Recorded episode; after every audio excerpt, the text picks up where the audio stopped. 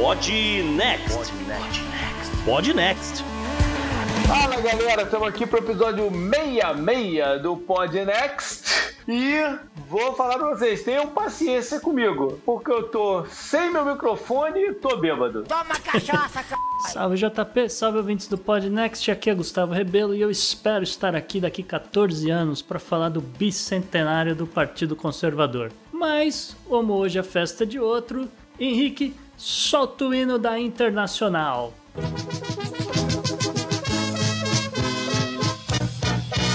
Vai chegando o leão da Paulista, o gramado se faz mais feliz. Olá, galera. Sua correspondente internacional que tá o quê? Manca e passando frio no Rio de Janeiro. Porque, né? A gente pisa no buraco, quebra o pé. É um dia normal da vida de um carioca. E Isa, temos um convidado hoje, uma convidada, aliás. Exatamente. Maria, se apresente para os nossos ouvintes. Boa noite, meu nome é Maria Oliveira, sou mestranda em História pela UFPE e vim aqui hoje conversar um pouquinho sobre ele, o Grande. Beleza, galera. A gente tem um bocado de assunto polêmico hoje aqui para tratar. Vamos ter alguns blocos diferentes também e correr para lá. Bora pro programa, né? Bora pro programa, JP. No dia em que gravamos esse episódio, dia 1 de julho, celebra-se os 100 anos do Partido Comunista Chinês. E para falar sobre esse tema, trouxemos a especialista Maria Oliveira para explicar mais do passado, presente e futuro da China. Não é bem breaking news a gente dizer que a batata de Jair Bolsonaro tá assando, mas a chapa da CPI da pandemia tá ficando cada vez mais quente. E falando de bagunça em Brasília, que tal essa reforma tributária do Sr. Guedes, hein? Ainda é só o projeto, as nossas apostas são que talvez ele nem chegue no final, mas ainda assim a gente vai comentar de uma vez antes que resolvam taxar esse podcast também. No obituário, uma figura talvez pouco conhecida, mas crucial da história americana, Donald Rumsfeld, aparece no Podnext. E cara, nosso bizarro também vem importado dos Estados Unidos na forma de um exorcismo pelo espírito das árvores no corredor de uma loja de construção. É sério mesmo isso? Só podia ser bizarro tem a agenda histórica do JP e uma dica que é um livro que junta George R. R. Martin, Neil Gaiman, Joe Abercrombie, Patrick Rothfuss e outros autores. Ele existe de verdade e vocês acompanham o comentário do Gustavo na dica da semana e vocês já sabem o link para ajudar a gente a manter o Podnext comprando lá pela Amazon. Bora pro programa?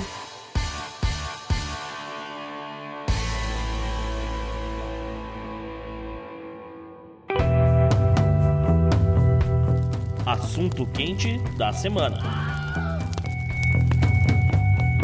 Hoje, quando a gente está gravando, o Partido Comunista Chinês completa 100 anos de existência. E a gente vai aprofundar um pouco essa história, então, tentar mostrar a origem deles, o período do mal e para dar a base do que a gente tem hoje dessa superpotência que é a China. Então a gente tem que ir lá para trás temos que começar um pouco, não do início, né? Mas da, da, de toda a ideia que inspirou o surgimento desse partido ainda na época imperial chinesa. Eu lembro que no confidencial do Podnex eu trouxe a história do último imperador chinês e ela se converge aí no meio do caminho, né? Então vamos ver o que, que inspirou, como ele se desenhou e tentar ver essa evolução toda.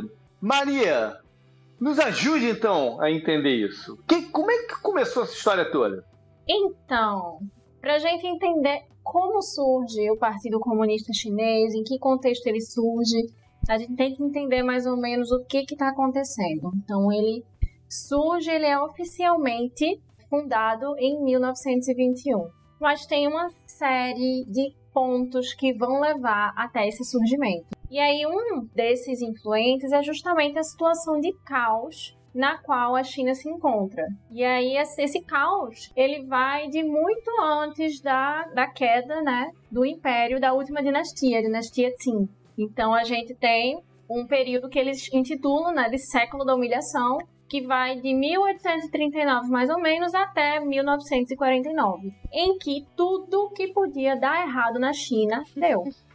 Absolutamente tudo. Então, invasão, catástrofe climática, seca, fome, tudo, invasão estrangeira, tudo que podia dar errado na China nesse momento deu. É tipo 2020. E 2020.2, né? Porque 2021 é só o segundo tempo de 2020. Exatamente. e aí, dentro da, da China, a gente entender o Partido Comunista Chinês e entender a, a doutrina política chinesa, é preciso entender a questão política imperial. Então, é inegável que a cultura política chinesa, baseada no confucionismo e no legalismo, elas têm um peso muito grande, principalmente nesse momento, por conta de uma coisinha chamada mandato do céu. E aí, a partir desse mandato do céu, o imperador ele é uma figura divina que está ali mandando e existem é, sinais de que essa dinastia se corrompeu. E os sinais são problemas climáticos, catástrofes, invasões estrangeiras, guerras civis, fome, ou seja, tudo que estava acontecendo naquele momento. E aí, nesse momento, geralmente quando isso acontecia, as massas camponesas se mobilizavam junto com as classes militares, iam depor a dinastia e colocar uma outra dinastia. Isso aqui é interessante, né? Na, acho que é diferente, vamos dizer assim, do resto do mundo, ali no começo do século XX. A China é basicamente um feudo gigante, né? São, são ou pelo menos vários pequenos feudos que respondem para o imperador e a galera é camponesa. Não tem fábrica, não tem cidades mesmo para as pessoas estar trabalhando, né? Então, eu realmente, eu concordo. Eu confesso que eu não gosto muito do termo feudo. E era um negócio que eu ia pontuar justamente. Ah, desculpa.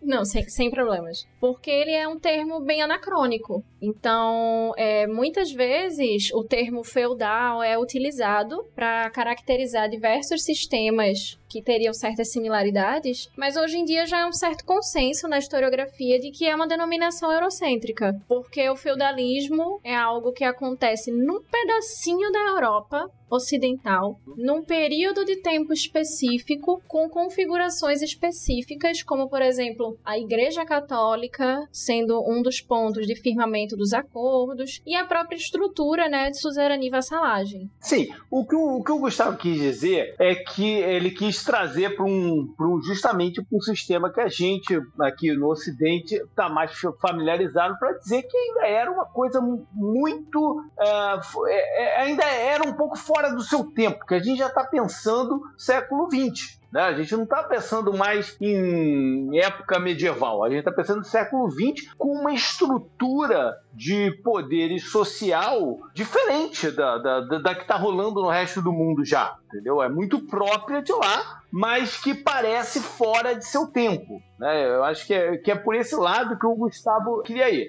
E eu concordo contigo sobre essas coisas de mudança, e aí a gente vai ver isso mais à frente, né? Quando vier mesmo a Revolução Cultural, enfim, o, tiver o mal, essa questão do momento propício para as coisas acontecerem. A gente vai chegar lá mesmo, mas eu, eu gostei dessa linha que você tomou. Não, com certeza. Eu, eu sempre tento seguir por essa linha, na, na, dessa lógica mais ligada à história cultural, justamente por conta desse, desse tempo, né? É uma questão muito específica, é um sistema político, na verdade não existe um sistema político, né? Quando cai o, o império. E aí eu acho que feudo não é exatamente o termo correto. Então, a gente geralmente usa a denominação senhores de guerra, né, para dividir esses locais. E são como se fossem espécies de milícias. Então, alguns têm mais poder político expressivo ligado a, a questões militares, outros são pequenas milícias mesmo, formadas por camponeses, e fica nesse grande caos onde supostamente deveria ter um presidente, mas não tem, e a China está jogada às mãos de quem quiser ir lá e pegar.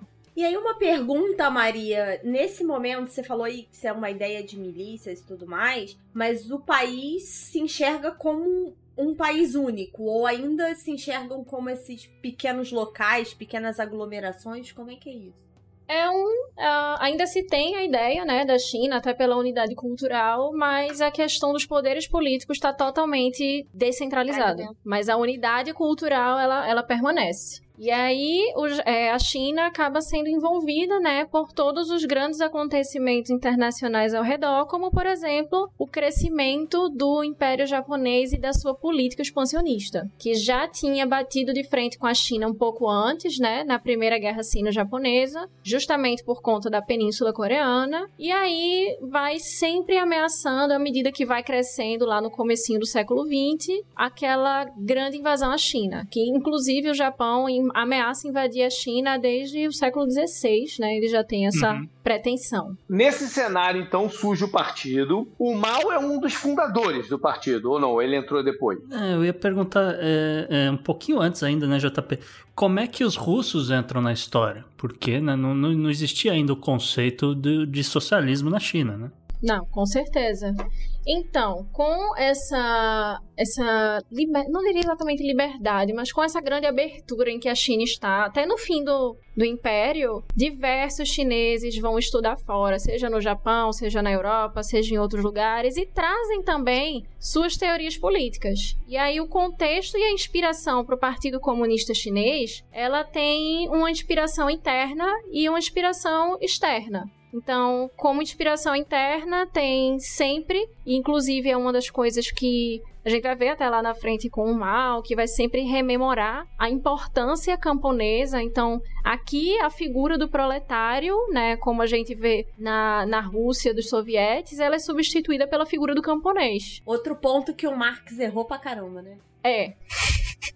Então aqui é a figura do camponês. E para isso, eles vão evocar a imagem das revoltas camponesas clássicas da China. Então os taiping, os turbantes amarelos, os boxer e por aí vai. Assim como o próprio exemplo soviético, já que diversos intelectuais chineses tinham estudado fora do país, e o que vai juntar todas essas ideias numa coisa só, que vai desembocar no partido, é justamente um movimento chamado Movimento de 4 de Maio.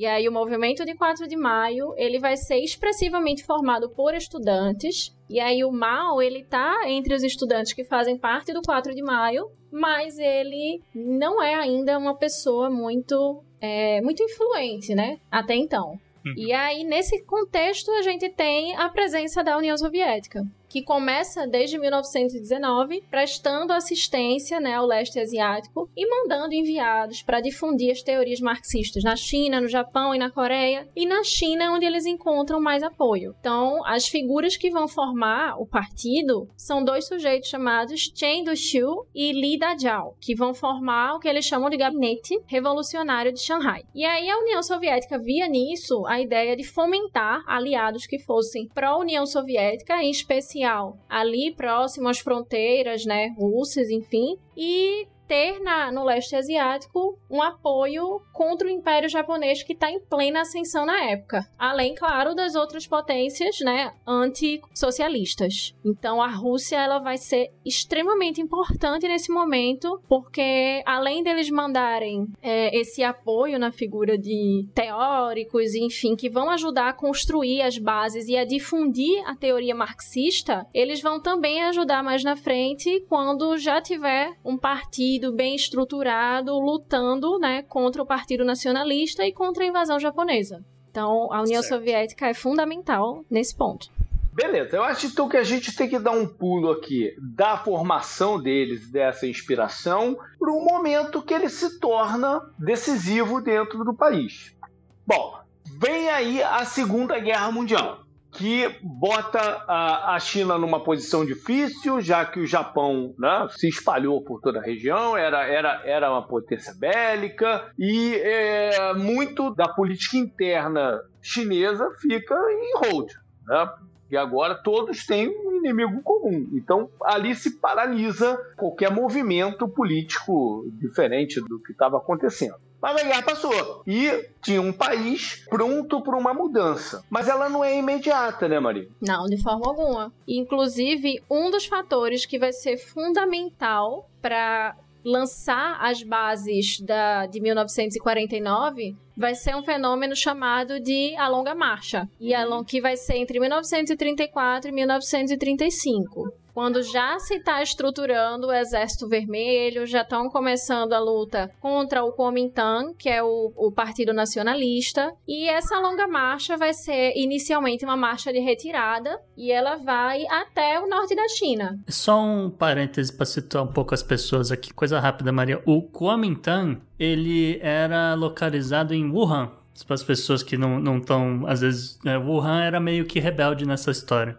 Yan'an é a, a, a irmã oposta. Isso, isso. E aí, nessa longa marcha, vai surgir, após a, a, longa marcha, a figura do mal como extremamente proeminente. E aí, o que acontece? Ele ajudou a organizar os exércitos e durante a longa marcha, ele em conjunto com outros dirigentes que vão se tornar líderes relevantes, vão estar tá sempre pregando as teorias marxistas e fazendo um verdadeiro trabalho de base mesmo, em vilarejos, aldeias e nesse campesinato, né? E é isso que vai lançar as bases, é esse trabalho de base que é feito durante a longa marcha. E aí tem diversos relatos do quanto a longa marcha foi complicadíssima. Quem, quem dá uma olhadinha na questão do, do mapa, do relevo e da hidrografia e até do próprio clima chinês vai ver que é um percurso bem difícil. Foi mais de 12 mil quilômetros percorridos e fugindo não só do Kuomintang, como também dos japoneses, e sempre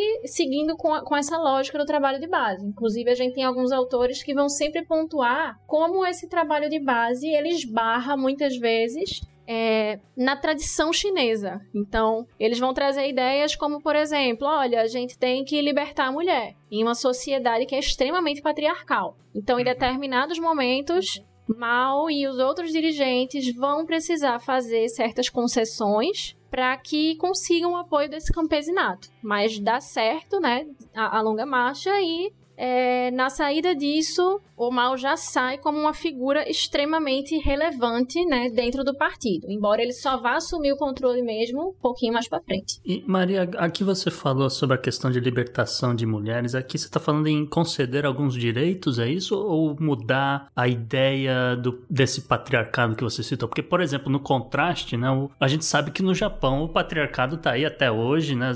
Infelizmente, mulheres se Japão, suicidando. Não, mas principalmente no Japão. Principalmente no Japão, que é vizinho ali da China. Né? Coreia também. Então, eram propostas de direitos que esbarravam em uma série de, de pontos de tradição antigos, como por exemplo a tradição de enfaixar os pés, que limitava né, a, a, atuação das mulheres. Inclusive, tinha alguns ditados da época que diziam que a maior volta que uma mulher vai dar é ao redor do seu fogão. Isso era um uhum. ditado popular da época.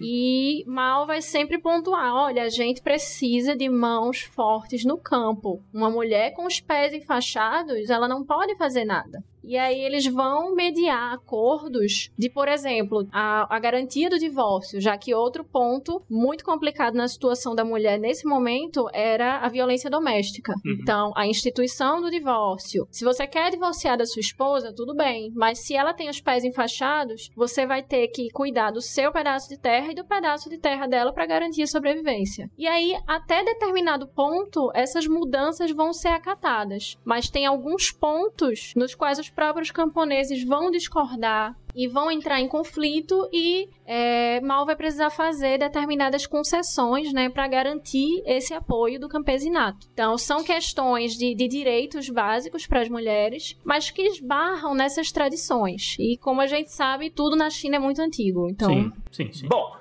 Vamos dar um pulo então para 1949, porque aí acontece uma no... um novo momento do partido, né?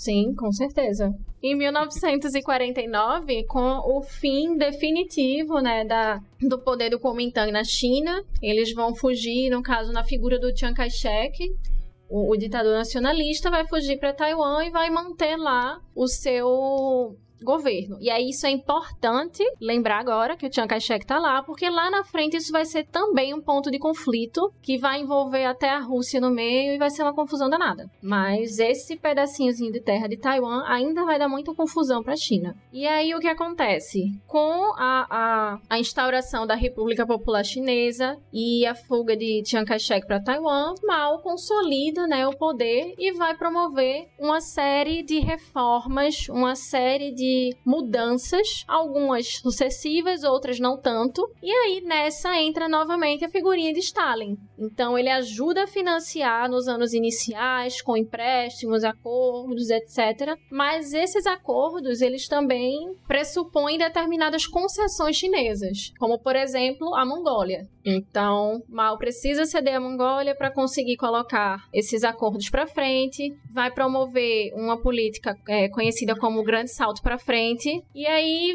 vai levar em consideração a ideia de que, certo, nós precisamos, nós chegamos ao poder por meio desse campesinato, mas a gente precisa desenvolver essa indústria. Para quem tá olhando anacronicamente, falou: ah, poxa, a China precisava desse apoio. Essa é uma União Soviética que sai muito fortalecida da Segunda Guerra como uma das forças que ajudou a vencer, né? Na verdade, a entrada do exército soviético faz uma enorme diferença a favor dos aliados. E a gente tá falando, como a gente citou aqui, de uma China que ainda é muito agrária. Então, ter o apoio da União Soviética, que já vinha desenvolvendo tecnologia, já tinha até essa experiência política de passar pela revolução, é simplesmente crucial para que o mal consiga continuar os planos e ter força política e econômica para isso. Mesmo que ela seja só momentânea, né? Porque vai ter um grande racha com a União Soviética mais à frente. Uhum. Mas ela foi importante nesse momento até a Guerra da Coreia e, e, né, e, e o desdobramento dela. Exatamente. E não só com relação a isso, mas também a, a postura que a União Soviética vai ter inicialmente com a China vai ser um dos fatores que vai acumulando numa série de descontentamentos né, do governo chinês com relação à União Soviética, como por exemplo a própria visão que o, sovi o, governo soviético tinha de ver a China muito mais como um país satélite né, ao seu redor do que a proposta que Mao tinha de ser um país tratado em pé de igualdade como uma nação irmã. É, que era o, o plano por trás do, do grande salto que você falou, né? Fazer essa transição de economia do agronegócio para uma economia mais de indústria, né? Esse mista, tipo de coisa. Né? Vamos ver mista, é, mista, mista né? pelo menos mista, é. é. Uma curiosidade, o, o Mao, durante sua vida toda, como líder de China e tudo mais, ele só fez duas visitas de Estado internacional. Só saiu da China duas vezes. As duas vezes ele foi para a União Soviética uma vez encontrar com Stalin e a outra, já em 50 e pouco, encontrar com Nikita Khrushchev. Isso é curioso, né? É bom que você levantou o Khrushchev, JP, porque aí a gente já começa a partir para o fim da União Soviética e como que a China acabou se separando do bloco, né? Isso com a morte de Stalin, a ascensão de Khrushchev, a política mais branda dele com relação ao Ocidente capitalista, vai numa direção totalmente contrária aos interesses do governo maoísta. E aí tem duas questões que vão ser fundamentais para esse afastamento e esse rompimento né, das relações soviéticas com a China ou chinesas com a União Soviética, que são a questão taiwanesa e a guerra sino-indiana. Então, a China entra em conflito com Taiwan, tentando recuperar, né, enquanto um território que originalmente pertencia ao, ao Império Chinês e acontece um, um, conflito, né, que acaba tendo os Estados Unidos envolvido. E aí, com a política do Khrushchev de não é, desembocar em um conflito de maiores proporções, ele vai limitar uma série de apoios dados à China. E aí vai ser um dos pontos que vai ser, inclusive, abertamente criticado numa série de editoriais chineses, em jornais e afins, que vão sempre pontuar que as atitudes do Khrushchev nesse sentido são anticomunistas. Mas é engraçado que a relação vai ficar tão desgastada que a China vai se reaproximar dos Estados Unidos. Mas eu acho que a gente está pulando uma parte importante aqui, que quando a gente pensa em Mao, pensa em China e Partido Chinês, o, o, grande nome que vem na cabeça é a Revolução Cultural. E a gente não falou da Revolução Cultural. O que, que foi a Revolução Cultural? Assim, brevemente, para a galera só situar no, no tempo. A Revolução Cultural foi um, um, É complicado. Um grande amálgama de acontecimentos com fatores externos e internos. E aí, entre os fatores externos que vão impactar nos fatores iniciais, estão a política revisionista que é levantada após a morte de Stalin, e aí o temor de uma onda revisionista desse tipo na China, que balançasse o governo e desestabilizasse a ordem que estava colocada. E aí, além da quantidade de jovens, né, que supostamente não teriam vivenciado a revolução e poderiam ser cooptados por essas lógicas revisionistas. E aí o PCC tenta limitar o poder de Mao e afasta ele das decisões centrais, tentando optar por uma política mais moderada. E aí Mao é, se utilizando do fato de ainda ser uma figura extremamente relevante. E aí vale pontuar, até mais ou menos os anos 90, quase todos os grandes dirigentes do PCC eram figuras que estavam envolvidas direta ou indiretamente com aquela longa marcha lá atrás. Então ela vai ressoar até um dia desses, né, praticamente. Então, Mao promove né, um grande movimento, levando em consideração essas políticas revisionistas e tendo como público-alvo justamente essa parcela mais jovem, que não vivenciou a revolução e deveria fazer a sua própria revolução. Então, ele promove uma ideia de caça aos burgueses infiltrados, caça aos revisionistas, abaixo as lógicas confucionistas, ao legalismo. Inclusive, uma série de monumentos históricos acaba sendo destruído nesse momento e o vice-presidente do partido ele é perseguido, acusado de tramar contra Mao. E ele tem o apoio da esposa dele também nesse processo cultural, que é a Jianqing. E ela vai ser importantíssima justamente no aspecto cultural da Revolução Cultural, com instituições como, por exemplo, do Balé de Pequim, que é uma das grandes ferramentas utilizadas para a, a propagação né, das ideias colocadas nessa revolução cultural. E aí Mao sugere, em 1969, que a revolução acabe, mas é uma coisa que acabou passando do, dos poderes dele e vai continuar ativamente até a morte dele lá em 76. É interessante, né, que a, a Maria ela levantou a questão da perseguição a certos grupos e, e quebras com, com tradições da China, né? Tanto literalmente a destruição de alguns ícones, algumas coisas, quanto é, a instituição de outras, porque isso tudo né, remete à questão do autoritarismo, questões de controle por parte do, do governo chinês, né, coisas que a gente sabe que perpetuam aí até hoje. E é, é muito curioso porque essa questão também do, do, controle, da disciplina, são coisas que constam na, na Constituição da China hoje, né? Então é, é, me chamou muita atenção que, que isso aí vem, vem desde lá atrás, né? Vem junto da, da Revolução Cultural, mas já vem antes também, né? Se você olhar, quando a gente citou o, o a formação do, do, inicial do partido, né? Eu diria mas... que é um processo que vem até antes. Até durante o Império, todas as dinastias, sempre que tem uma crise, a culpa é sempre do Confúcio. Ou todo mundo, é sempre a culpa do Confúcio. Ou estão interpretando o Confúcio errado, vamos voltar para Confúcio. Ou então vocês estão aplicando Confúcio demais, menos Confúcio. E sempre é a culpa do Confúcio. E é Confúcio curioso. morreu quando, coitado? Tá tomando a culpa até hoje, gente. Não, mas é, é sempre como um, uma grande referência realmente em política. Por isso que eu acredito que mesmo quando a gente fala das políticas atuais do Partido Comunista Chinês, é inegável que a gente tenha que voltar, né, aos analetos de Confúcio e a esses, a esses pontos que estão ainda permeando. Tanto é que um dos maiores divulgadores, né, oficiais da cultura e língua chinesa é o Instituto Confúcio. E aí ele vai ser ele vai ser sempre essa figura controversa. A culpa é sempre de Confúcio. E aí na Revolução Cultural, ele vai ser usado como uma forma de representar esses valores burgueses, esses valores revisionistas. E aí vão ser professores humilhados em praça pública, pais autoritários e por aí vai. Queimados. Livros muitas queimados. Mortes também, né? Muitas mortes também, muitas execuções. E aí, assim como o Confúcio traz toda essa polêmica, Mao também foi uma figura polêmica. Porque ele faz toda essa mudança na vida chinesa, desse período né, mais, é, é, mais distante para a gente agora, do que é a China, quando a gente pensa em China hoje, essa, essa coisa agrária, essa coisa né, está ali, mas ao mesmo tempo é distante. Ele faz parte dessa transformação, mas também tem todo esse lado do autoritarismo, das mortes, da, da, da grande fome que teve lá, e se perdeu a conta, não sabe chegar uma conta exatamente de quantas milhões de pessoas morreram naquele período. Então, o Mao é um, é um cara que tem um legado muito confuso. Tá? É inegável que ele ajuda nesse processo de modernização da China, mas a China só vai ser uma grande potência muito depois de Mao. Ah, não, que é pequenininho ainda.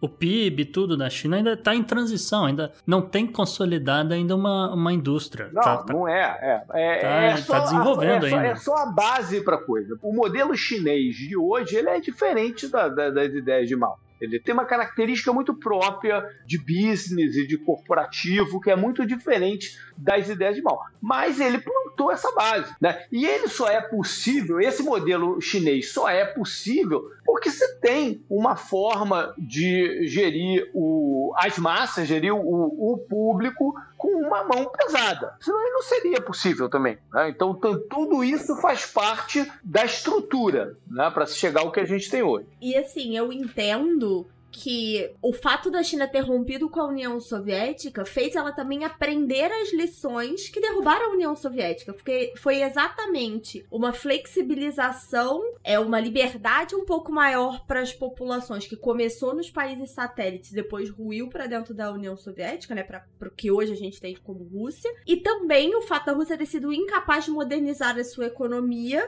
para ter acesso ao que seria o mais benéfico do capitalismo, vamos dizer assim, que a China se transformou na tal economia de mercado, que é uma invencionice porque um país socialista não deveria seguir esse modelo. Então, esse rompimento é, na verdade, muito interessante para o que a China vai vir a se tornar. É, isso tudo que a Isa está dizendo, na verdade, é, o Xi Jinping falou num discurso importante em 2013, mais ou menos, que é justamente essa coisa do. O que hoje é chamado de socialismo à chinesa. Por mais que ele seja planejado conforme ditam regras do socialismo, os pensadores chineses mais modernos, etc., eles alegam que o capitalismo, de certa forma, também é planejado. Porque você, talvez você não vá falar que a fábrica tem que fazer isso ou aquilo, ou que aquela região tem que produzir isso ou aquilo. Mas você vai, vai planejar, por exemplo, vamos fazer uma mudança da matriz energética para alguma coisa diferente, entendeu? A gente precisa de mais usina nuclear, vamos financiar e, e apoiar o desenvolvimento desse tipo de energia. Coisas assim, né?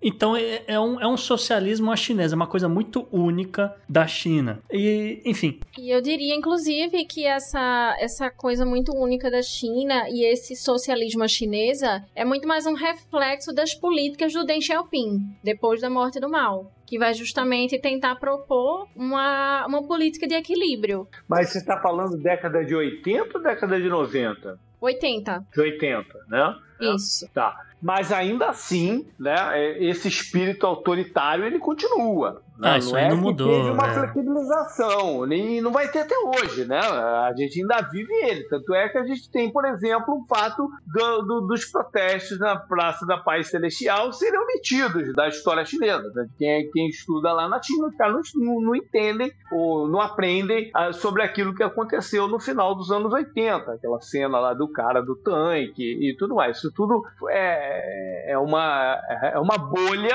né, que só aconteceu para naquele momento e, enfim. Então é- essa estrutura continua. Existem flexibilizações de estilo de vida, né? Sim. E, e isso vai existir, mas não na linha que, que eles entendem que, que, que- é o sucesso do país. É, aqui tem um. Quer ver? Agora você falou até, vou, vou puxar aqui um outro exemplo, o JP, que na China, hoje, né, é, toda a terra ela é do governo. A terra é domínio federal. Mas você pode comprar um. um- uma, vamos dizer, uma, que seria uma licença para exploração daquela terra. E aí, se você vai construir uma fazenda, se você entendeu, vai começar um negócio, uma fábrica, então se você vai erguer um prédio, né, vai, vai lotear, vai fazer um condomínio, alguma coisa assim, você pode. E você pode, vamos dizer, cobrar um aluguel e dali sair uma renda para você. Mas a terra em si é do governo. Se o governo quiser, ela toma, toma terra de, sua terra de volta para ele. né? É um- uma forma única de socialismo, não, não tem outra definição.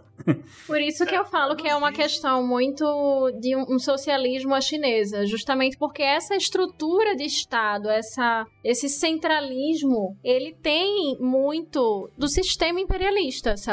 Ele tem essas estruturas, inclusive as próprias bases teóricas, a própria organização, e tem até alguns teóricos e alguns historiadores que já trabalham com a possibilidade de que na prática, né, na praxis do povo chinês, o que a gente tem é mais uma dinastia. Então, a partir do momento em que o mandato do céu ele não servir mais, seja para o Xi Jinping ou qualquer outro dirigente, certamente é retirado. Mas você sabe o, o quando que acontece as mudanças de, ou de dinastia ou, ou, ou, de grandes cortes políticos, né? Você tem a Revolução Francesa, você tem a Revolução Russa, né? É, você tem em momentos de grande desigualdade social. Elas que são a catapulta para esse tipo de coisa acontecer. A gente, no, como mundo, a gente vive, a gente está se aproximando a algum, algum local acontecer algo assim, seja nos Estados Unidos, mas no Ocidente. Na China, o que a gente vê é uma população que muito pouca gente hoje vive abaixo da linha da pobreza. Existem oportunidades de crescimento individual. Você tem muitos chineses comprando pô,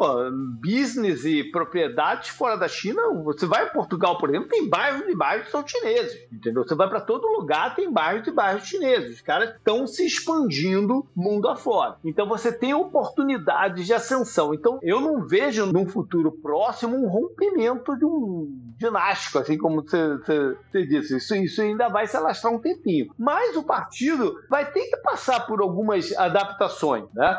O Xi Jinping, hoje, ele é um, considerado um cara linha dura, mas não extrema. Você viu o discurso dele ontem, JP?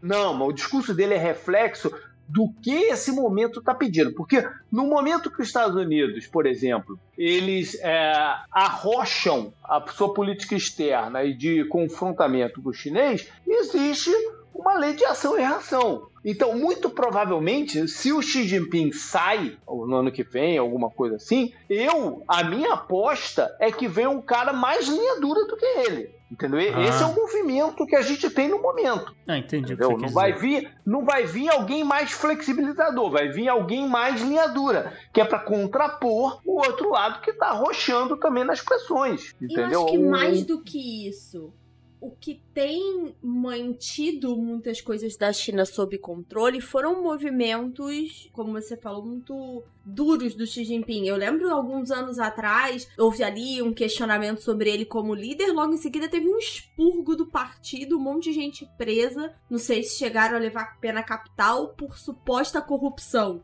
Então, na hora que o calo aperta, ele tem essas reações que é o que mantém hoje a China no formato que ela tem. Então, eu tendo a concordar que se eles tentarem flexibilizar, vai ser uma União Soviética de novo, né? Vai tentar flexibilizar, alguma coisa vai ruir para tentar consertar. É uma caixa d'água cada vez fura é, mas mais. O, o movimento atual, antes de flexibilizar, vai ter um endurecimento maior para depois flexibilizar, entendeu? É, não, eu não vejo o momento em que ele flexibiliza, é isso que eu quero dizer. Ah, mais à frente. É só olhar o que, que o Xi Jinping fez com Hong Kong. É, basicamente, a, o, o, sistema de duas Chinas acabou. Agora é, é o partido que manda no, no outro parlamento. É, é, é um, é um parlamento apenas nominal hoje. E ontem, no discurso, ele já falou, cara, olha só, Taiwan, negócio é o seguinte, é uma China só e acabou, entendeu? Ele fez, ele, ele talvez ele não pareça ser um cara cara tão linha dura, mas o cara tá longe de ser um, um, um, de não ter uma, vamos dizer, de não governar com uma mão de ferro também, entendeu? Essa que é a diferença. E ele é presidente pro resto da vida, então ele provavelmente vai, vai morrer no cargo, tá? Só para lembrar vocês. Só o ponto que eu ia levantar é que quando eu tava falando sobre uma possível queda em relação à questão dinástica, não era algo de 20, 30, 40, 50 anos, sabe? É realmente no, no sentido do tempo histórico mesmo. Uhum. De algo, de um processo longo e gradual, até porque cada dinastia durou mais ou menos 100, 200 anos. Então é, são processos lentos. O processo histórico é sempre algo lento e delicado. E de fato, a, a mão de ferro, ela é extremamente necessária dentro dentro da, da política no momento, eu também concordo totalmente com a Isabela e, e não vejo alguma forma de uma flexibilização dar certo. Tanto é que é, quando eles tentaram flexibilizar o governo, né, a, a dinastia Tsin caiu. Ô, Gustavo, o, eu vou fazer um exercício de futurologia aqui. Você disse que o Xi Jinping vai morrer no carro. Eu acho que o, o futuro político dele está 100% ligado ao desenrolar do 5G. Se o, é sério.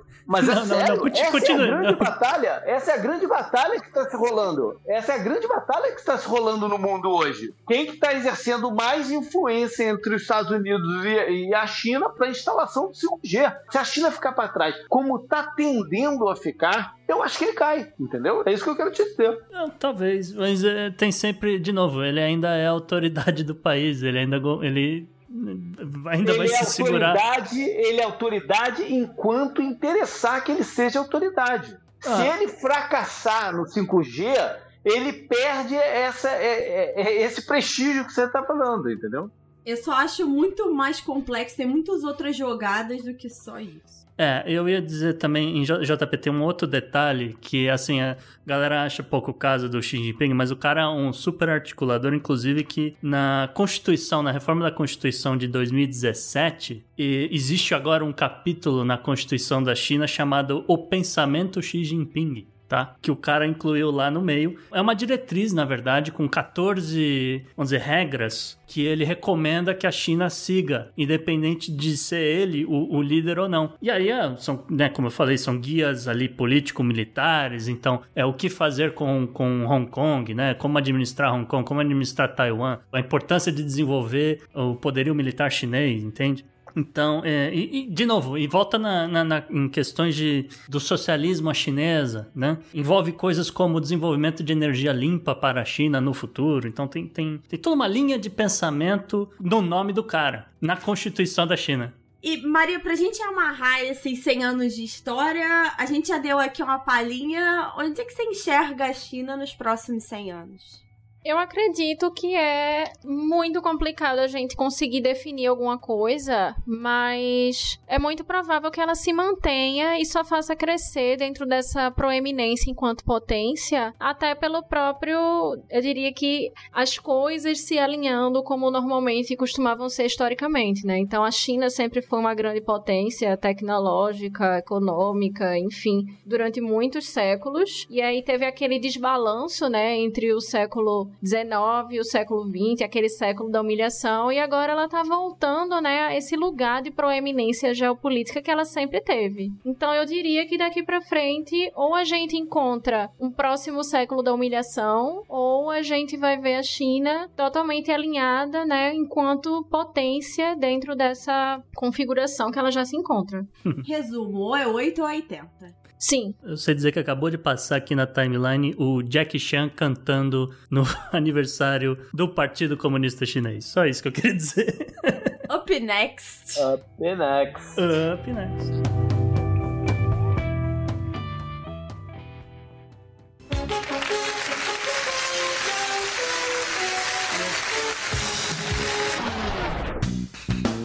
E JP na personalidade da semana, vamos destacar o presidente do Brasil, Jair Messias Bolsonaro. Pois é, essa semana e a semana passada, a chapa esquentou pelo lado dele, com alguns desenrolar que teve na CPI lá do Senado. E na minha visão aqui, totalmente amadora, eu acho que ele e esse governo estão num momento de encruzilhada. Porque, para garantir a governabilidade, ele vai ter que fazer uma série de negociações internas e talvez até externas. Tem um cara da CIA que está rodando lá em Brasília nesse momento que a gente está gravando aqui. Entendeu? Então, algumas, algumas negociações vão ter que rolar. Por um outro lado, pode acontecer algumas outras, outros acordos que gerem um momento político de derrubar o governo. Então, para algum lado, essa bagaça vai ter que ir nesse momento. Porque se a gente só seguir no que está, vai se passar um ano e meio e nada vai acontecer no país. Né? Só vai se conversar sobre, sobre escândalos de CPI, propinas e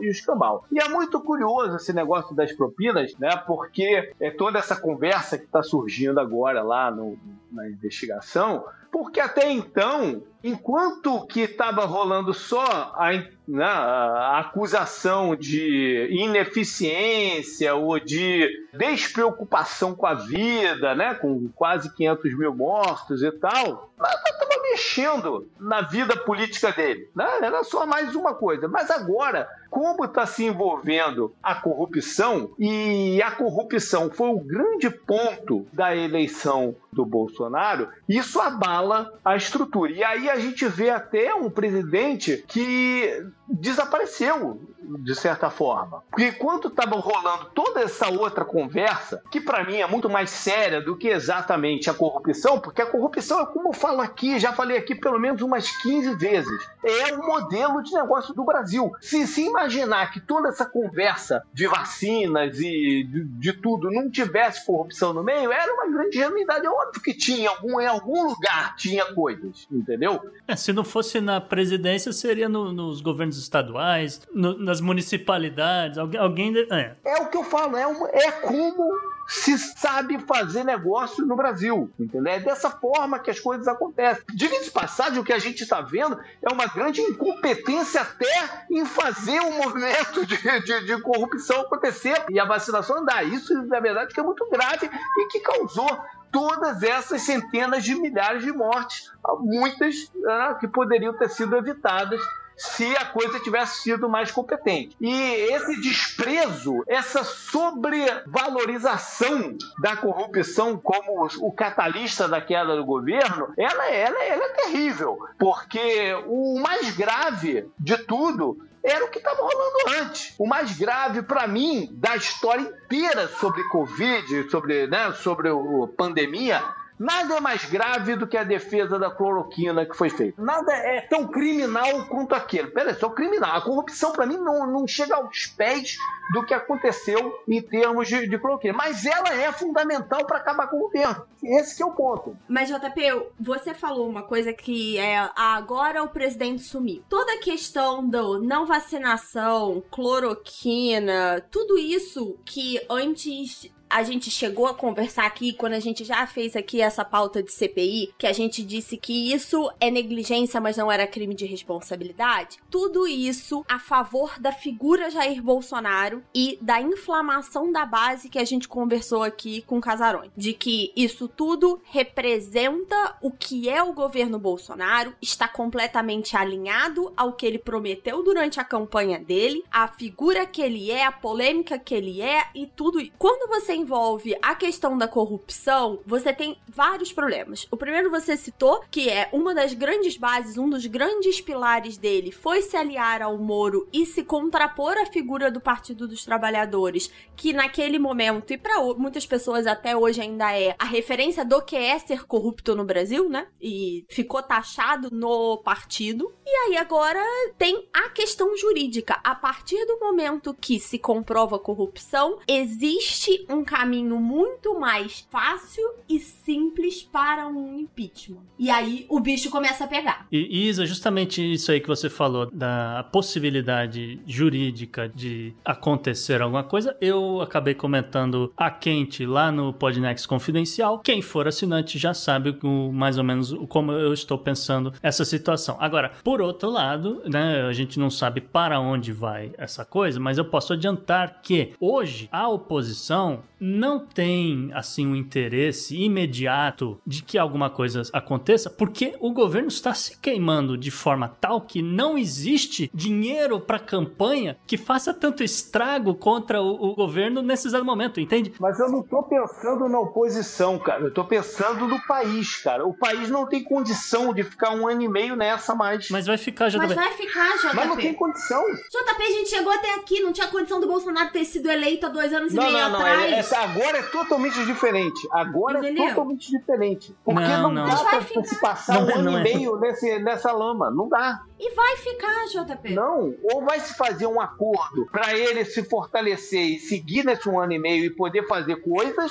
ou se tem que acabar com o governo. Não tem, não tem o meio do caminho aí. Existe um meio do caminho, que é o fato de ser Brasil. Você mesmo citou, é o jeito Brasil de fazer as coisas. E o jeito Brasil, na verdade, o jeito Brasília de funcionar é o quê? Ter os, com comprar o Centrão para garantir que o seu governo não caia. Só que o Centrão não é burro de se aliar ao Bolsonaro na campanha eleitoral, exatamente pelo que o Gustavo falou. Não tem mais sustentação. Tirando a base mais fiel do Bolsonaro e talvez alguns eleitores que ainda se fiem à lógica de 2018, que Bolsonaro é a solução anti-PT e que ainda tem uma rejeição maior ao partido, e a figura do Lula, que provavelmente vai se consolidar, não tem. Só que o Central não vai apoiar um impeachment. O Bolsonaro tem o líder das duas casas. A gente já viu no caso da Dilma, quem leva o impeachment para frente é o presidente da Câmara, que não vai entregar o Bolsonaro. E sim, o Brasil vai ficar nessa lama mais um ano e meio. Me perguntaram o que vai ser das eleições e eu já falei três palavras: vai dar ruim, porque até lá as coisas vão piorar e vai ser uma eleição muito polarizada e destrutiva praticamente para o país. É, não, o, o marketing negativo é, é gigantesco contra o governo nesse momento. O governo é autodestrutivo, é incrível isso. Impressionante, né, a capacidade. E não há interesse na oposição de mudar isso. Não é uma aposta no quanto mais pior, mas na verdade é uma aposta de que o governo sozinho vai se destruir. É isso. O caminho mais curto pro fim do governo Bolsonaro é ele chegar ao final desse governo. É o caminho mais barato também. Como, como eu falei, não precisa gastar dinheiro de campanha para isso. E enfim, é, infelizmente é, é, o cenário do Brasil hoje. É, é esse, né?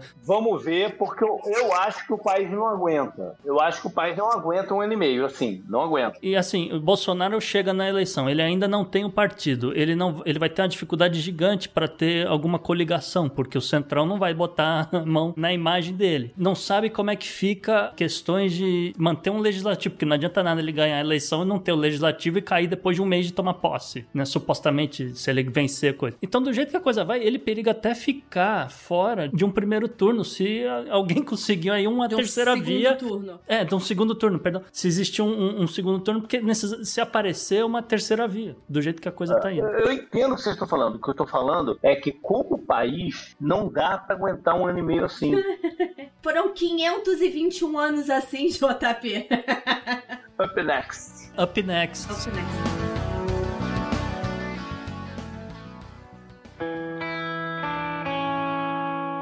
Economy. Economy. Economy. Economy. Economia mundial. Mas, Isa, considerando aí todo o desgaste, o governo ainda tenta fazer alguma coisa. Ah, cara, dois anos e meio de atraso, né? Porque essa reforma tributária do Só Paulo dois Guedes... anos e meio? Não, na promessa do governo, sim. Porque Ah, essa bom. reforma tributária, na teoria, tá pronta desde antes de o presidente tomar posse, né? Pô, são uns 20 anos aí, pelo menos. É, essa do Paulo Guedes especificamente já, já tá aí cozinhando desde a campanha. E ahn, o, o que a gente tem que chamar a atenção é que o projeto só chegou no Congresso, gente. Isso não é lei ainda. A gente puxou aqui pra falar de polêmica do governo e desse possível desgaste que a gente citou na personalidade, que pode não levar o projeto à frente ou desidratar ele consideravelmente. Mas eu duvido, na verdade, que ele vai chegar no final desse formato. Aposto aqui minhas Dogecoins imaginárias de que não vai chegar desse jeito para aprovação. Mas aí eu resolvi puxar alguns dos pontos mais polêmicos aqui para o pessoal entender o que está em jogo nessa reforma. Então, vai ter mudanças em praticamente tudo que engloba pagamento de imposto de renda, começando pela sua declaração anual que você faz todo bonitinho aí no mês de abril. Vai aumentar a isenção que hoje tá aí perto de 1.900 reais por mês para cerca de R$ 2.500 por mês. E isso aumenta a base de contribuintes isentos de cerca de 10,7 para 16,3 milhões de brasileiros. Alguém fez o cálculo da inflação pra saber se é um aumento real ou não? Alguma coisa assim? Não, é bem acima do cálculo da inflação. A tabela tava até um pouco desatualizada, né? Ela não foi atualizada acho que nos últimos dois ou três anos. Isso que eu ia perguntar, porque eu não sei, eu não, eu não vi a tabela, mas então, vamos dizer, é uma isenção significativa, é isso que você quer dizer. Sim, é um aumento da base de isentos, tá? Isso tem a ver com o que vem na sequência, mas o motivo também não é só, ah, vou corrigir a tabela pela inflação, etc. Tem que lembrar que o Bolsonaro tá fazendo uma série de medidas para tentar angariar as populações mais necessitadas para sua base eleitoral. Então, a nova Bolsa Família, né, é isso, a tentativa de esticar o auxílio emergencial é isso, e esse também é, a gente tá falando aqui de um público que ganha até 2.500 reais por mês, tá? Em compensação, para meio que contrabalancear essa perda, eles estão pretendendo pretendendo acabar com um desconto simplificado para quem ganha mais de 40 mil, que é mais ou menos três salários mínimos por mês. Então, Não, peraí, peraí, peraí. 40 mil são três salários mínimos? Peraí, 4 mil. 40 mil, não, 40 mil ano, porque lembra que o imposto de renda é feito no Ah, cálculo por anual. ano. Tá, Isso desculpa. dá mais ou menos desculpa. quem ganha três mínimos mês. Se você olhar que 2.500 é mais ou menos dois salários mínimos por mês, você só poderia usar o desconto simplificado, que é aquele de 20% com limite, né? Quem ganha entre dois e três salários mínimos. Sim, sim. É um espaço muito pequeno. E um estudo da FGV diz que isso vai afetar 6,8 milhões de contribuintes e aumentar a receita do governo federal em 11,6 bilhões de reais. E aí você vai falar, poxa, Isa, então é uma compensação. Mais ou menos, porque quem tem a renda mais alta já faz a declaração completa por conta das deduções de saúde e educação. Então, o que, que isso quer dizer? Existe uma frase que eu achei muito maravilhosa do Marco Sintra, que foi o primeiro secretário da Receita Federal desse governo Bolsonaro, que disse: no final das contas, é a classe média baixa financiando a classe baixa. Não é, você não tá afetando as parcelas mais altas desse imposto de renda. Você tá pegando exatamente a classe média que não vai poder mais usar o desconto simplificado. E aí, qual é a justificativa? Ah, eu tenho que aumentar a minha tributação na pessoa física porque eu vou reduzir o imposto da pessoa jurídica. Hoje, a principal alíquota de IR para PJ é de 15% e vai cair para 10, um impacto de 25,9 bilhões de reais ao ano. E aí os especialistas dizem que essa sim é uma reforma que faz muito sentido, porque essa alíquota do Brasil é uma das mais caras e acaba desestimulando investimento. Mas ninguém aqui é bonzinho, né? Ninguém aqui tá dando tributo de graça. O que que vem na contramão? Uma das promessas de campanha do Guedes, que é a tributação de dividendo. Hoje, se você recebe dividendos da empresa, sendo acionista de uma empresa na bolsa ou sendo sócio de uma empresa, você recebe esse dinheiro completamente isento. A proposta é tributarem 20% os acionistas acima de 20 mil reais por mês. Essa isenção só foi colocada porque não ia ter negociação. O projeto inteiro ia cair se fosse a tributação direta. E os 20% foram colocados aí, dizem, né? Para ser reduzido e negociado. Então a alíquota foi jogada super para cima para que haja uma negociação, mas que ou a ideia de tributar dividendos não caia completamente por terra. Isa, sabe se já tem uma opinião da Fiesp a respeito da tributação de dividendos? Então, o que a maior parte das pessoas, aí eu não sei dizer se é da Fiesp especificamente, mas os especialistas em geral estão dizendo que a redução do imposto da PJ é bem menor do que o aumento da tributação da pessoa física. Então, no final das contas, é sim um aumento de carga tributária olhando a pessoa física. Tá? E aí você vai pensar, poxa, em questão de investimento, uma empresa que paga menos imposto de renda vai sobrar mais dinheiro para investir. Mais ou menos, você precisa lembrar que quem toma a decisão de investir é a pessoa física recebendo esse dividendo. Então, são os acionistas. E aí, pensando nas empresas até menores, né? Não tô pensando nas enormes corporações, apesar de serem, né? Grandes corporações familiares, você ainda tem recebendo muito dividendo. Então, a pessoa vai pagar mais imposto, vai repensar esses investimentos e a tendência é sim que tenha um impacto negativo em questão de investimento. Mais um estudo da GV diz que pode ter um impacto positivo na distribuição de renda quando eu olho as mudanças, porque você tá taxando dividendo em geral um pessoal que recebe mais, né? E aí, gente, tem aí mais uma lista de mudanças no mundo dos investimentos, mercado de capitais. E eu guardei esse conteúdo lá pro confidencial, então é um follow-up automático, vamos dizer assim, né? Um follow-up dentro do mesmo episódio, que vai lá pro confidencial de não só das mudanças, mas tem alguns desequilíbrios ali dentro da cadeia produtiva e do mercado de imóveis que não tá sendo ainda muito olhado. não. CPMF não, né? Não tem Cara, não, se alguém falar de CPMF, aí o governo cai. Aí vai ter impeachment. Se alguém puxar esse imposto termo, digital também não, né? também não, apesar de os memes estarem comendo soltos na internet. Então tá. Você já viu? Tem um meme que diz assim: é um meme do Guedes falando: esse meme é maravilhoso, vou taxar. Daqui a pouco ele vai taxar os os NFTs. Up next. Up next. Penex.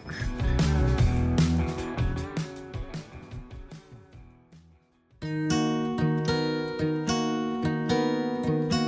vamos lá, Gustavo. Morreu um cara aqui relevante aos 43 do segundo tempo. Manda ele. Pois é, JP faleceu aos 88 anos, Donald Henry Rumsfeld, ele que era uma figuraça, né? Muita gente hoje aqui, muito jovens principalmente, que ouvintes do Podnext, talvez não façam ideia de quem ele é, e pessoas mais velhas vão se lembrar dele, algumas até vão arriscar dizer que ele é um dos maiores criminosos de guerra desse século. Tá? Mas, né, como tudo a que a gente faz aqui no Podnext, a gente deixa a história julgar quem é esse cara. Então eu levantei, eu levantei aqui uma timeline de quem foi Donald Rumsfeld, né? Enfim, Donald Rumsfeld, ele sempre foi um cara assim muito ganancioso, ele sempre foi um cara assim um animal político, né? Ele é formado em ciências políticas, ele sempre foi nessa né, coisa de, de, time de debate, esse, né, que existe aqui nos Estados Unidos e tal. Então ele, ele começa a carreira auxiliando alguns congressistas americanos, muita gente do estado do Illinois, né, principalmente, né, da, ali na década de 70, e com apenas 30 anos ele vai ser eleito congressista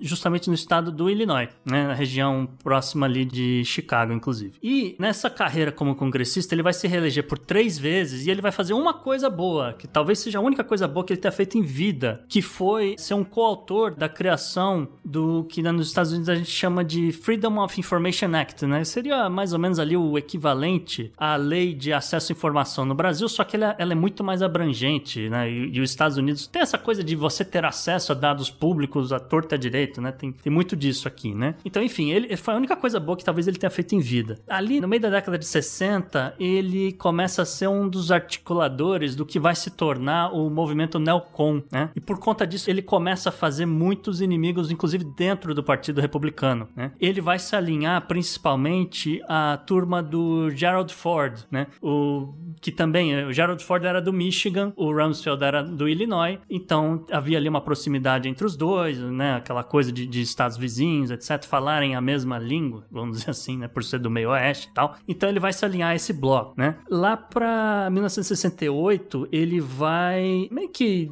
vendo para onde é que estava na carreira dele no legislativo. Então ele resolve que aquilo ali não ia dar em nada, que ele queria ainda mais poder. Então ele vai se alinhar ao então governador da Califórnia, Richard Nixon, né? Com, vamos dizer, com a promessa de que o Rumsfeld fosse entrar para o comitê de campanha e dali pudesse catapultar a carreira dele, né? Uma coisa ali pelo executivo, né? Não é bem assim o que acontece. O Rumsfeld, sim, teve um papel muito significativo na campanha do Nixon, e isso é bom lembrar, né? A gente tá falando aqui de 1968, o ouvinte do Polinex às vezes vai se lembrar que a gente já citou aqui os filmes, né? O Sete de Chicago, né? O, o Judas e o Messias Negro, tal. São filmes ali que retratam os conflitos que estavam rolando na época e estavam rolando justamente aonde? Em Chicago, né? Em 1968. Do outro lado do conflito, tava lá o Donald Rumsfeld fazendo relatório e dizendo: olha, aconteceu tal coisa, né? Manda mensagem pro Nixon, manda mensagem pro Nixon. E do outro lado do país, lá na Califórnia, o Nixon tá fazendo campanha dizendo: tá vendo a baderna que essa gente faz? Tem, tem que acabar com esse movimento de baderna. A gente tem que proibir mais droga, a gente precisa de uma, uma polícia mais forte para combater esse tipo de droga, etc. O que vai catapultar a campanha do Nixon sim fazer ele ser eleito, que é de fato o que acontece. Né? Só que a administração Nixon não chama o Rumsfeld de imediato para estar tá trabalhando no, no, poder executivo. Então o Rumsfeld acaba se candidatando mais uma vez para o Congresso dos Estados Unidos, ele acaba sendo eleito mais uma vez. Só que um ano e pouco depois, aí sim o Nixon encontrou ali um, um trabalho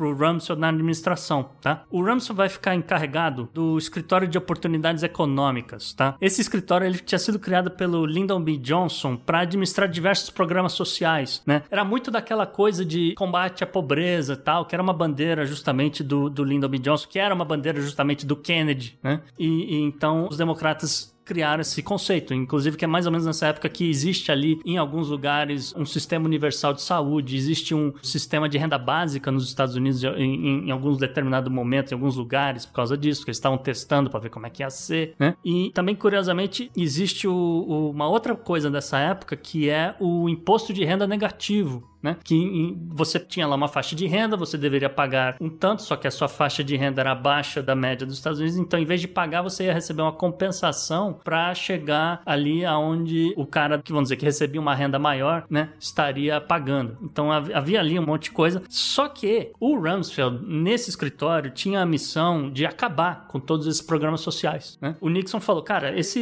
escritório me dá muita despesa. Se você quiser encarar, não vai ter orçamento para você. Se você quiser staff, você que pague do seu bolso. E, e é isso aí, cara. Esse escritório tem que deixar de existir até o final do ano. Aí o Rumsfeld falou: não, deixa comigo que eu vou montar meu staff aqui. Então ele começa a recrutar estagiários. E nessa de, de recrutar estagiários, ele vai recrutar um cara chamado Dick Cheney, que vai ser o vice-presidente dos Estados Unidos anos depois, né? Enfim, ele monta esse time e, e realmente eles, como eu falei, ele, ele ele vai acabar com todos esses programas sociais. Ele fez de propósito que algumas dessas ideias, algumas dessas coisas falhassem, tá? Pra dizer, tá vendo? Não serve pra nada, só dá despesa. Não, nunca mais a gente devia fazer esse negócio. Ao mesmo tempo que ele transforma o escritório de oportunidades econômicas no maior centro de lobby dentro do governo americano, né? Então ele começa a aproximar várias empresas de grupos de interesse e tal, não sei o quê, e ele começa ali montar o que seria o comitê, o comitê de campanha do, do Partido Republicano para reeleger o Nixon em 72, né? Ele vai reformar o escritório algumas vezes naquele período, era incrível que não acabava nunca a reforma naquele escritório. Enfim, continuando aqui a história, lá para 1971, mais ou menos, alguns aliados do, do Rumsfeld começam a soprar no ouvido dele e falam: Cara, tá dando muito na telha aqui que você tá fazendo, é melhor você mudar, largar esse escritório, porque tem muita gente desconfiada, etc. Isso tudo tem registro em livros históricos, etc. Então ele, ele fala pro Nixon que ele quer pular fora, que ele queria me arrumar outro cargo para fazer alguma outra coisa, porque não, não tá legal aqui o que tá acontecendo, né? Então o Rumsfeld ele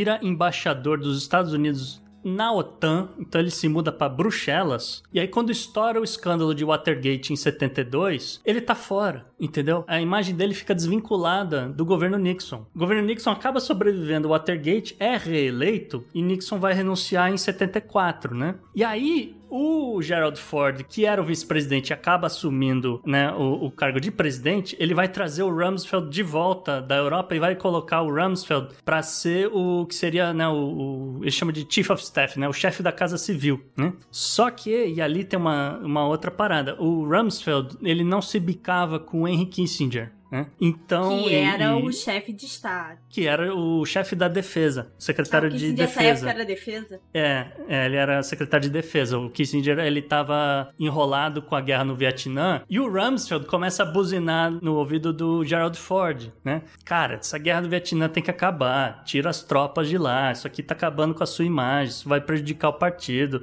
Esse negócio de guerra tá com nada. Para com isso, tal, não sei o quê, né? Ou assim, vamos dizer, ele ficou é uma versão Donald Rumsfeld da paz, né? Ele fica buzinando, buzinando, ele faz uma jogada, ele vai puxar o tapete do Kissinger. O, o Gerald Ford, vendo o papelão que o Kissinger vai fazer em um determinado momento, que a imagem fica na imagem do Kissinger fica muito ruim, ele inverte os papéis. Ele nomeia Donald Rumsfeld secretário de defesa e ele vai ser o secretário de defesa mais jovem da história dos Estados Unidos. E o Kissinger passa a ser o chefe da Casa Civil. Tem toda a campanha do Gerald Ford, ele não vai se reeleger, ele vai perder pro, pro Jimmy Carter. Nesse meio tempo, o Rumsfeld, ele inverte o papel dele completamente. Se de um lado ele fala, cara, a gente não tem condição de fazer guerra, agora ele tá falando no ouvido do Gerald Ford, cara, a gente tem que fortalecer o exército americano, a gente tá muito fraco, olha aqui meus relatórios, a gente precisa investir em maquinário, a gente precisa repor tudo que a gente perdeu na guerra do Vietnã, a gente precisa se armar, etc. Porque a gente tem que dar um jeito, porque né, a União Soviética tá de olho, vai que eles invadem, né? E aí começa um todo um- uma propaganda militar que tá aí até hoje, chamado complexo industrial militar, né? É aí que entra esse negócio junto dos neocon, vamos dizer. E ali, o, o- enquanto ele tá no- na Secretaria de Defesa, o Rumsfeld começa a se cercar de gente como John Bolton, George H.W. Bush, Paul Wolfowitz e, obviamente, que aonde ele foi, ele levou Dick Cheney. Enfim, nos anos 80, anos 90, ele vai entrar e sair do governo o tempo todo. Então, ele, ele dava conselho pro Reagan, né? Ele vai, inclusive, ele vai representar os Estados Unidos, um, um- como assim, um, um enviado dos Estados Unidos no Iraque em 1983. Ele vai se sentar à mesa com Saddam Hussein e vai dizer, cara, tá tudo bem, eu sei que você jogou aí um gás, como é que é, gás nervoso na turma do Irã e, e matou uma galera aí nessa guerra regional suas, mas tá tudo certo. O importante é a gente manter relações, boas relações aqui com os Estados Unidos e tal. Então você tá perdoado, mas continua comprando armas da gente e tal. Ele faz essa ponte, tá? É, é, tem registro, tem foto dele ao lado do Saddam Hussein, tá? E depois obviamente que Reagan vai ser reeleito, George H.W. Bush vira candidato no Partido é, Republicano porque ele era o vice do, do, do Reagan e nesse período ele, o, o Rumsfeld também faz a ponte, ele que apresenta o H.W. Bush pro Reagan. Vem o governo Clinton, né, e, e, as coisas mudam um pouquinho nos Estados Unidos, mas em 97, durante a administração Clinton, Rumsfeld é chamado pelo Congresso para fazer parte de uma comissão que vai fazer um relatório, porque tinha acabado de sair um, um, um relatório da CIA dizendo que o perigo, perigo de mísseis intercontinentais, agora com o fim da União Soviética, não era muito importante. Então isso justificaria um grande corte do orçamento militar dos Estados Unidos, por exemplo. Né? Não foi o que aconteceu. A comissão do Congresso chama o Rumsfeld, o Rumsfeld se senta à mesa, chama a turma dele, John Bolton, os contatos que ele tinha na CIA, não sei o quê, e ele faz acontecer um relatório que dizia que não, que a situação é gravíssima, que os Estados Unidos nesse exato momento precisam se dedicar interinamente a três inimigos principais, entre eles Irã, Iraque e Coreia do Norte. E tá aí até hoje, né, esses três na, na, chamada lista negra dos Estados Unidos, né? Depois, no governo George W. Bush, ele chama o Donald Rumsfeld para ser o secretário de defesa daquele governo, né? E aí de novo, o Rumsfeld vai se tornar o, o, secretário de defesa mais velho a ocupar o cargo né, na história dos Estados Unidos. Acontece 11 de setembro, começa a pipocar relatórios sobre armas né, de destruição em massa de posse do Iraque. E a gente tem até um áudio aqui, Henrique, se quiser tocar, sobre o Rumsfeld, né, o, o que, que ele estava dizendo à torta direito na mídia americana. Reports that say there's that, that, that something hasn't happened are always interesting to me because as we know, there are known knowns. There are things we know we know. We also know there are known unknowns. That is to say, we know there are some things we do not know. But there are also unknown unknowns. The ones we don't know, we don't know. Uma outra coisa aqui que é importante falar sobre ele, né? Como, como eu falei, ele entrava e saía do governo. Toda vez que o Rumsfeld saía do governo, ele, ele ia ser o CEO de alguma empresa grande aqui nos Estados Unidos. Normalmente, as empresas que, que eram do interesse dele eram é, farmacêuticas. Né? E curiosamente, em 2003, eu sempre lembro aqui, já falei isso no, no, episódio que a gente fala sobre a questão da saúde nos Estados Unidos. Em 2003, o governo George Bush faz uma reforma para incluir o custeio de remédios dentro é, do, do programa Medicaid. E, de novo, né, tinha uma, uma linha de texto lá no meio de um projeto de lei gigantesco dizendo que o governo americano jamais iria interferir no preço de mercado de alguns remédios. E aí, o preço da insulina do dia para noite vai aumentar aí umas 20 vezes, né? Enfim, Rumsfeld continua nessa de entrando e saindo do governo, com o fim do governo Bush, ele meio que sai um pouco de cena, apesar de que é bom dizer, ele se beneficiou indiretamente do programa do, do Obamacare, porque, né, de novo, é, não havia um, uma forma de controlar um pouco o, o preço de remédios nos Estados Unidos. Então ele vai se beneficiar porque ele tinha, ele tem ainda, eu, a família ainda deve ter ações de todas as empresas farmacêuticas. Ele vai no início da administração Trump, ele vai apoiar o, o governo porque justamente o, o, Trump vai trazer o, o John Bolton para perto dele, mas ao final do governo Trump ele se posiciona ao lado do Dick Cheney e vai dizer que o Joe Biden era uma opção muito melhor. Porra, cara, tu fez um, um, tremendo de um perfil do cara, cara. Gostei pra cacete. E vou te falar uma parada. Semana passada eu mandei um ex-ministro do Brasil pro inferno. Esse aqui tá no caminho. Up next. Ah, concordo. Up next.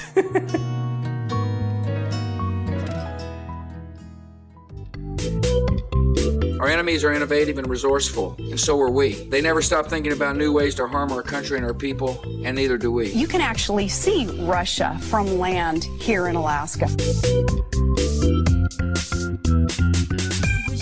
Gustavo, já não basta ser um exorcismo, é um exorcismo de árvore, é isso mesmo, o bizarro da semana? É uma história muito louca, Isa, porque a, só, a polícia da Macambúzia, aliás, diria mais, a sorombática Dixon City, na Pensilvânia, um pouco mais de 5.800 habitantes, interrompeu o que seria um, um exorcismo que estava rolando dentro de uma loja de materiais de construção essa semana. De acordo com uma postagem no Facebook do Departamento de Polícia de Dixon City, o incidente paranormal, e estou fazendo muitas aspas aqui com a mão, aconteceu por volta das três e pouco da tarde, né? Quando a polícia foi chamada, né? Ali tinham relatos de pessoas estavam desesperadas vendo o que estava acontecendo na, na loja. No corredor, onde ficam, dizer, as tábuas, as toras de madeira, né? Material de construção, gente. É literalmente isso. Quando chegou lá, né, a polícia prendeu o pessoal e queria entender o que estava acontecendo e tal. E o grupo que estava realizando o exorcismo explicou que eles estavam exorcizando o pobre espírito das árvores mortas para virar tábua, que estavam ali assombrando aquele corredor. Independente do que você acredita, não há indícios de que o incidente tenha alguma coisa a ver com a alta do preço de madeira de construção nos Estados Unidos. E mais importante, ninguém ficou ferido.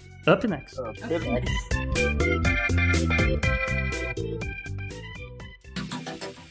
Anote no seu calendário.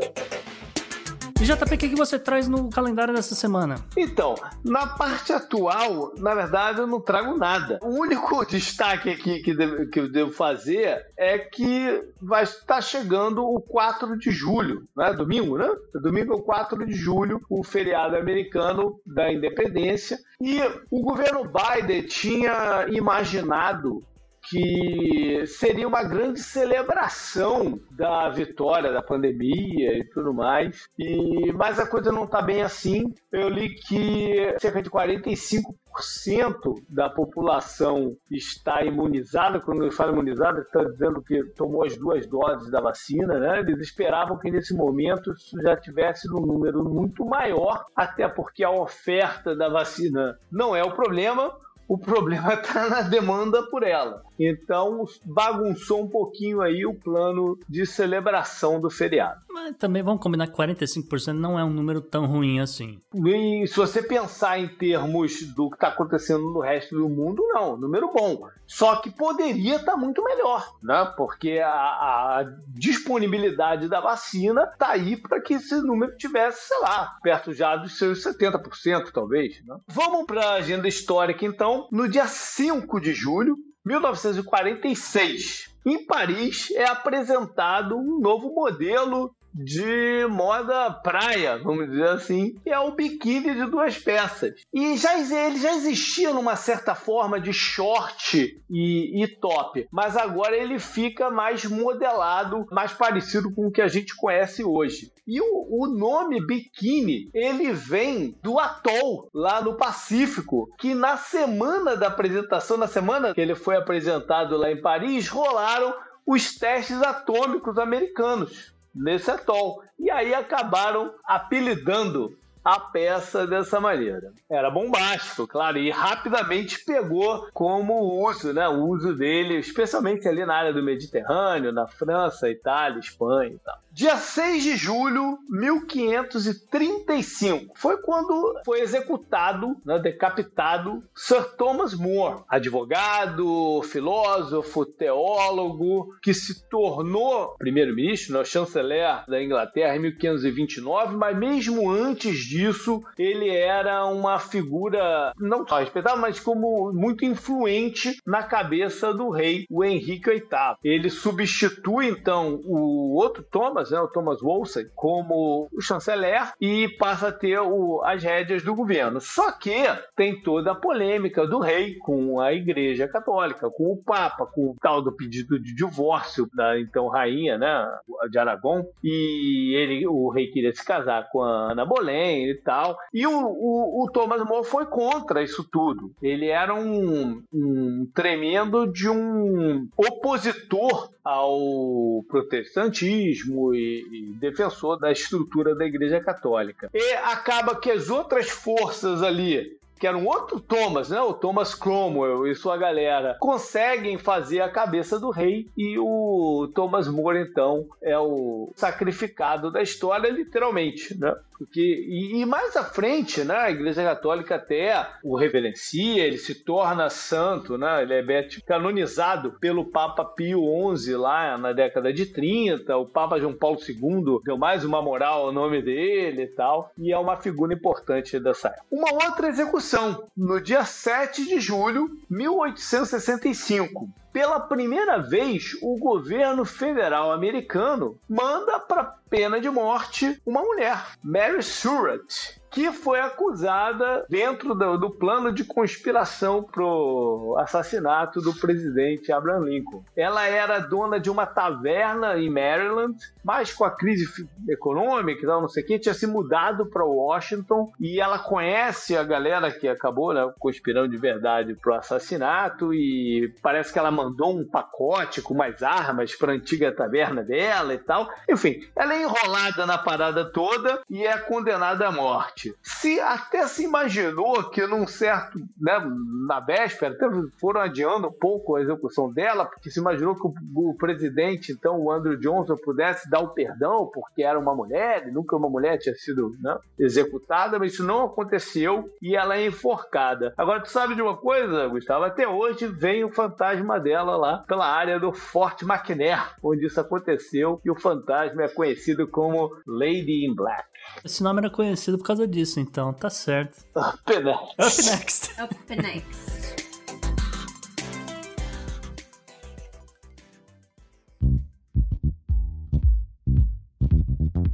Mensagem, mensagem, E essa semana temos mensagens do ouvinte do Rodrigo Nascimento, que mora em Portugal, e perguntou o seguinte pra gente. Olá, saudações. Aqui quem fala é o Rodrigo Nascimento. Trabalho com TI em Portugal e ouço Podnext desde março de 2020. A minha pergunta é sobre Boris Johnson e a política no Reino Unido dentro do seguinte contexto. Numa época em que os ventos de mudança sopravam a favor da direita pelo mundo, Brexit e as ascensões de Trump e Bolsonaro, sai David Cameron, arrependido por ter convocado a votação para o Brexit, entra Theresa May, que viria a sair se lamentando por não ter conseguido o acordo, e quando todas as atrapalhadas do Partido Conservador neste tema levavam a crer que havia possibilidade de voltar atrás na decisão de sair, eis que em dezembro de 2019 a vitória de Boris Johnson nas urnas é a pá de cal que faltava. Tendo em vista que eu só falei nomes do Partido Conservador, a que fator vocês atribuem a situação atual da política interna no Reino Unido?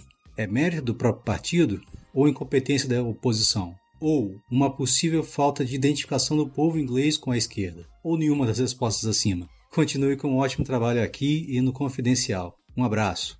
Rodrigo, eu não vou ficar em cima do muro, não, cara. Eu vou meter o pau aqui. Olha só, é incompetência da oposição. Eu vou te falar, eu vou ser bem cético aqui. É por incompetência dos trabalhistas. Porque o Reino Unido, ele já superou muitas coisas que são tabus aqui no conservadorismo ocidental. Questões de aborto, questões disso, não sei o quê. O grande lance dos conservadores hoje é simplesmente um, um patriotismo, uma, uma mensagem patriótica, vamos dizer assim, né? E corte de impostos e o governo não sabe gastar e privatização, etc, etc. É uma coisa assim, né, bem do liberalismo econômico, vamos dizer. Os trabalhistas não, cara. O trabalhista ele ainda tá travado numa coisa ainda de assistencialismo e tem uma outra coisa aqui que me chama muita atenção. Nos trabalhistas foram alguns escândalos recentes. Então, desde o Tony Blair que, e tô citando Tony Blair porque ele era um cara que acabou sendo chegado do Donald Rumsfeld, né, que tava lá martelando e dizendo: olha, não, tem armas no Iraque, tem mesmo, tô falando aqui que tem. Então, o, os trabalhistas ficaram marcados por conta disso. Depois acontece algumas coisas e acaba subindo o Cormy para ser líder do partido. O Cormy se envolve numa baita polêmica com questões antissemitas. Então, ele fica queimado, né, por conta disso. E assim, o Partido Trabalhista não sabe se reinventar, cara. Enquanto o Partido Conservador já emplacou duas mulheres primeiro-ministras, o, o, Partido Trabalhista não tem nenhuma representação significativa, por exemplo, de mulheres, entende? Então eles não são nem uma oposição de verdade, nem uma oposição como, sei lá, o Partido Democrata aqui nos Estados Unidos, que já falou, cara, vamos então achar aqui um meio termo no centro e vamos partir pra uma coisa assim. E, e eles não têm a, essa, essa coisa da representatividade. Então, assim, eu acho que isso tudo ilustra o, o problema de você não botar a mão na consciência, fazer uma autocrítica, né? E se reinventar. Mas eles podem ganhar o governo de, no, no colo no, num futuro próximo, quando tudo em relação ao Brexit se mostrar uma tremenda de um tiro no pé. Né? Eles podem até ganhar o, o governo também, mas vai ser mais por demérito do que por qualquer outra coisa. É, eu acho que os, como o Gustavo falou aí, né,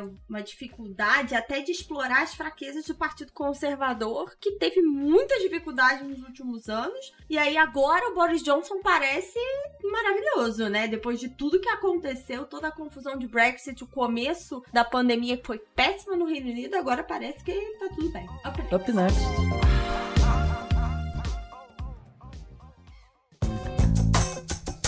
Esse eu recomendo pra você.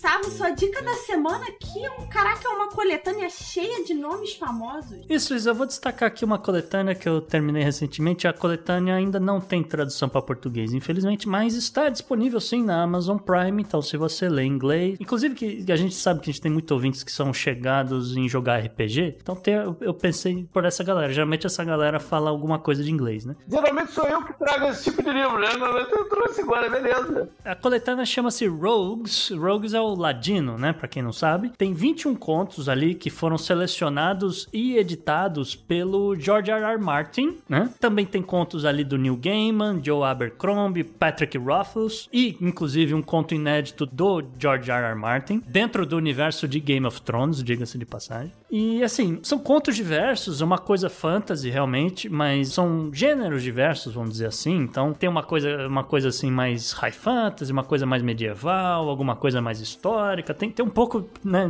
vários graus de fantasy e, e ficção nesse sentido. Com todos os tipos de ladino, tá? E, inclusive, que isso que me chama Ladino atenção, é né? ótimo. O... Não, porque o George R. R. Martin ele explica logo no começo, cara. Ele fala, cara, o Conan era de certa forma um ladino, se você olhar alguns contos dele. Ele tá entrando na Torre do Elefante pra roubar uma joia É. lá. Então então ele tem um pouco disso. Então ele, ele explica um pouco, né, que, que há vários tipos de ladinos. Então aqui você tem, como eu falei, de todos os tipos, espécies, gêneros e, e o que vocês quiserem. E, enfim, tá aí recomendadíssimo. O audiobook também é muito bom. De todos os contos que estavam lá dentro, de qual foi o, o teu autor predileto? Cara, eu, eu vou ser sincero, eu vou no Gaiman. Eu gostei mais do conto dele. São vários bons contos, uns eu gostei mais, outros menos, mas, de novo, 21 é por causa disso, né? Tá tentando agradar várias pessoas. O George. R. Martin ficou meio assim, eu acho que faltaram ali mais umas 700 páginas pro conto dele, que aí eu ficava bom, entende? Mas como era uma coisa curtinha, não, não deu muito certo. Mas não é ruim, não é ruim, tá longe de ser ruim.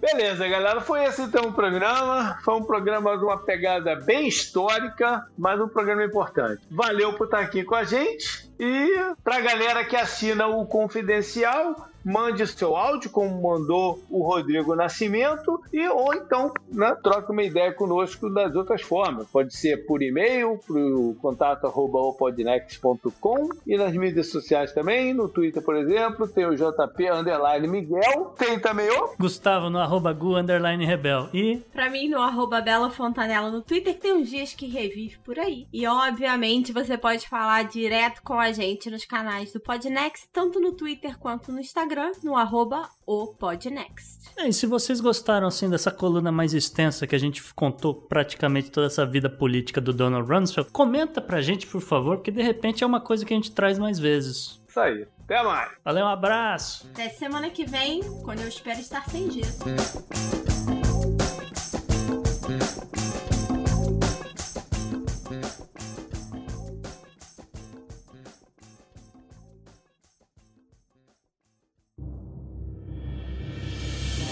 Este episódio foi editado por Atelas, soluções em áudio para podcasts.